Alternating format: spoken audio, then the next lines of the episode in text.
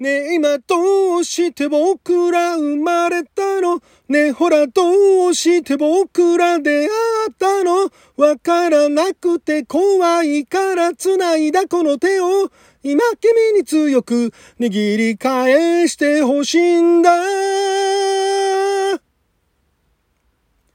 傷つける現実から逃れようとして幻みたいな存在に全てを期待した。押し寄せる感情や迷わせる葛藤も抱きながら前に前に進みたいんだ。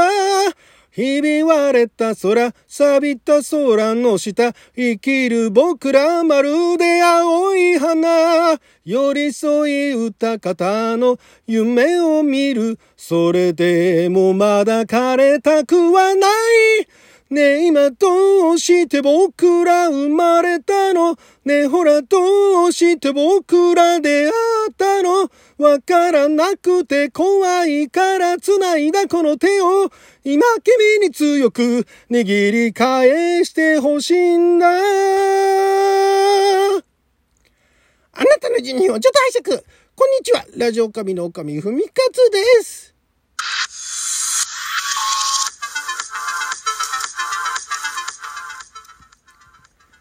今日は2021年、えー10月の25日月曜日六曜は仏滅でございます。毎週月曜日は、えー昔懐かしのテレビ漫画テレビアニメ、えー特撮の主題歌エンディングをアカペラで歌って歌のリハビリをする、えー歌ビリアニトク歌ビリテーションのコーナーをお届けしておりますが今回はですね懐かしいっていうほど古くはないんですがまあでも今から数えると13年前ですね。2008年からえーこれがどこで放送されてた？日本、日本のテレビアニメって書いてあるけども、えーと、テレビ局はどこだかよくわかんないんですが、私はね、これね、ビデオオンデマンドかな？で、やっぱりまあ10年ぐらい前ですよね、10年以上前に見たキャシャーンシンスという、この作品ですね。まあ、ちょっとだからこのアニトク歌ビリテーションのコーナーの中では、一番最近ですよね。もう十何年前だけど、えー一番最近の曲ですけれども、いや、もうこれね、まあ、キーが、キーが高いっていうのもあって、まあ、ちょっとあの、ズルもしたりもしたんですが、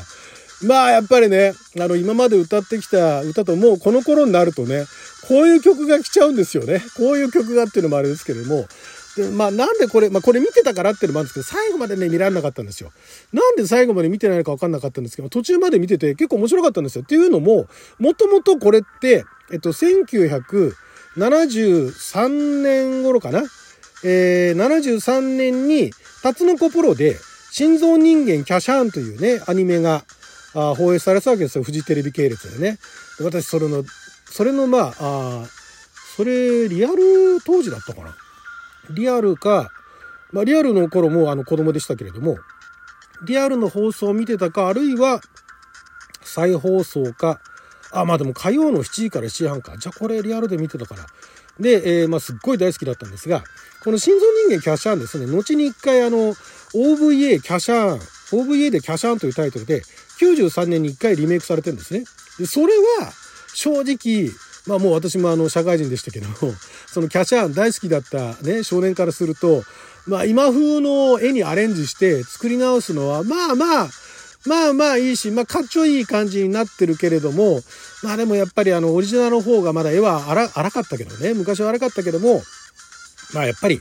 オリジナルがいいなと。で、その後2004年に、まああの有名なね、実写版のキャシャンがあってですね、もうこれはね、予告の段階からね、もうちょっとこれはね、もう少し、もう少しなんかもう年取って見るもんなくなったら見ようと思って、まだ見てないんですよ。で、2008年にこのキャシャンシンスがあって、で、またこれ、キャシャンシンス、これ確かタツノコがやってるんですよね。あれタツノコじゃなかったかな？あ、タツノコですよね。タツノコ、あ、原作原案がタツノコで、アニメーション制作はマットハウスなんですね。タツノコじゃないんですね。まあだから、そういったところでタツノコがどれだけ関わってるのかっていうところまではわからないんですけれども、そのタツノコでね、もともとやっていた心臓人間キャシャーンの、えー大枠の設定、だからまあ、えー人間たちをそのアンドロイドのね、ロボット軍団、アンドロ軍団っていうのが、まあ支配していたと。まあいろいろあって、最初はその人間がいて、それが人間に奉仕するロボットというものを作ってたんだけど、ロボットが反乱して、アンドル軍団が、まあ人間世界を、ね、あの、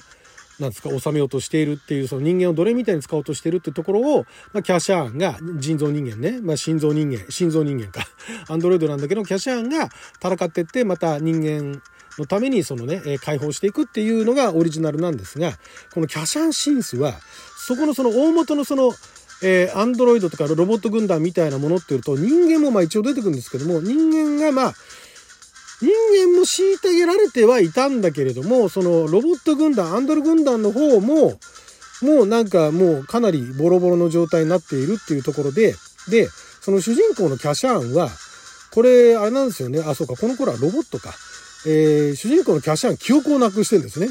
週末の世界に記憶をなくしてて、ただ自分は人間ではないと。で、なんかあの自己再生能力も持ってるということで、えー、まあなんか彼が追われてるんだけれども、その中で記憶を取り戻そうとしていくという、かなり重たい話ですよ。かなり重たい話なんですけども、やるならここら辺までやってほしいよねっていう感じで、すごい私はあの、好きだったんですね、この、キャッシュシーン。好きだったって言われ最後まで見てないんですけども、すごい、これいいじゃんと。ね、その前の OVA 版も、実写版も頑張ってたけど、ここまで変えればいいんじゃないのっていうところで、すごい面白かったんですね。で、何より、このオープニングの曲、もう私ちゃんと歌えてないんで、えー、これもまたあの、オリジナル多分ネットに公開されてると思うんで、ネットで探して、これまたね、キャシャン、昔のね、昔のその、オリジナルのキャシャンの方の曲のタイトルは、まあ時代が時代ですから、戦いキャシャンなんですけども、もうこのキャシャンシンスは2008年ですから、青い花ですよ。歌のタイトルが。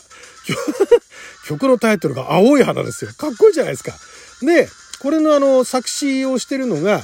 この歌も歌ってるそのカラーボトルというバンドの、まあ今休止中、活動休止中の、えー、仙台出身のバンドがいるんですけども、そのバンドの、えー、ボーカル、ギターボーカルですね。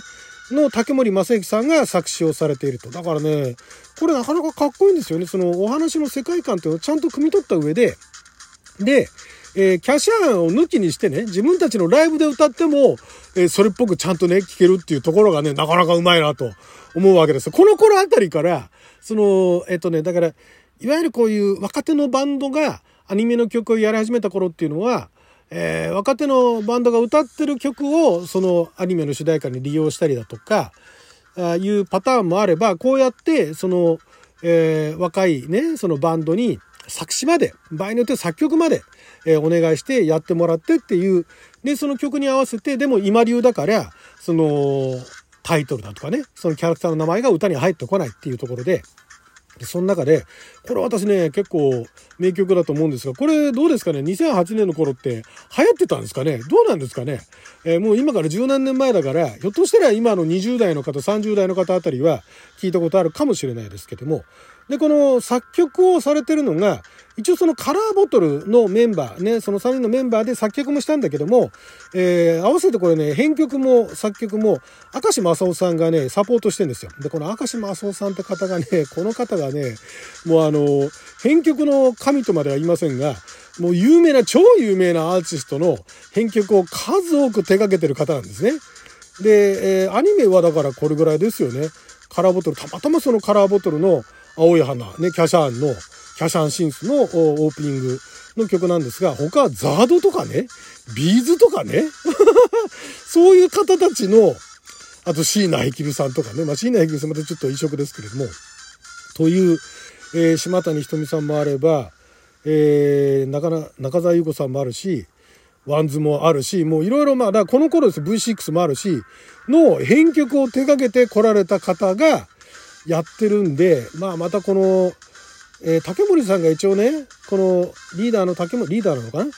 あ竹森さんがボーカル自分で歌うから、まあここまでこういう歌詞を本当は難しいな、この頃の曲とか思いながらね。この頃あたりですかね、2000年は入ったあたりかな？もう少し前からかな。もうアニメの曲とかでね、かっこいいなとか思うんだけど、もう歌えないっていうね。そういう。まあだから今回ちょっとね、えー、まあ歌びりね、歌びりと言いながらも、えー、これは難しいと。もうここまで来ると歌えませんっていうちょっとサンプルをね、えー、お届けいたしました。これね、いや、オリジナルめっちゃかっこいいんですよ、竹森さんね。でね、こんなかっこいいバンドなんだけど、残念ながら2018年から今活動休止中ということでね、まあ、あの新型コロナ来る前から活動休止中ということなんでね、他のところでもね、活躍されてたらいいんですけど、とってもあのかっこいいボーカルでね、すごい伸びるハイトーンのね、声で、一応あの、原音通りやろうとしたんですが、原音通りやろうとすると、お聞きの通り、ちょっとね、私、声が裏返ったりとかね、出なかったりしたんでね、まあ、ここら辺が今、私の限界でございます。はい、ということで、限界をね、ちょっとそんな聞き苦しい、お聞き苦しいもの聞かせてしまって申し訳なかったんですが、いやー、やっぱりね、もうあれなんですかね、どうなんですかね、まあ歌によっては歌えるね、今の人たちも歌えるような、普通の歌手じゃない人も歌えるような歌っての、歌ってのもあって、それをカラオケで歌うこともできるかもしれないですけども、こういう歌ってどうなんですか？今の20代とか30代だったら何、楽々歌えるの？もう50代にはね、これ厳しいって。かっこいいけどね。めちゃくちゃかっこいいから、頑張って歌えるかなと思って、ね、やってみたけども、まあちょっとなかなか無理があったんで、また来週からはね、懐かしの70年代とかね、80年代あたりの曲をまた歌っていきたいと思います。はい、ということで、まあこれだから2008年だから、今から13年前ということで、えー、13年前。だから30代、20代あたりのああ、どうだろうね。まあだからアニメ、この、すごい重たいアニメだから子供が見るようなアニメでもないんですよね。これだから何時頃やってたんだっけな。ちょっと時間も忘れちゃいましたけども、あんま子供が見るようなものじゃないなっていうところで、そうなると、まあだから今の30代あたりっていうのが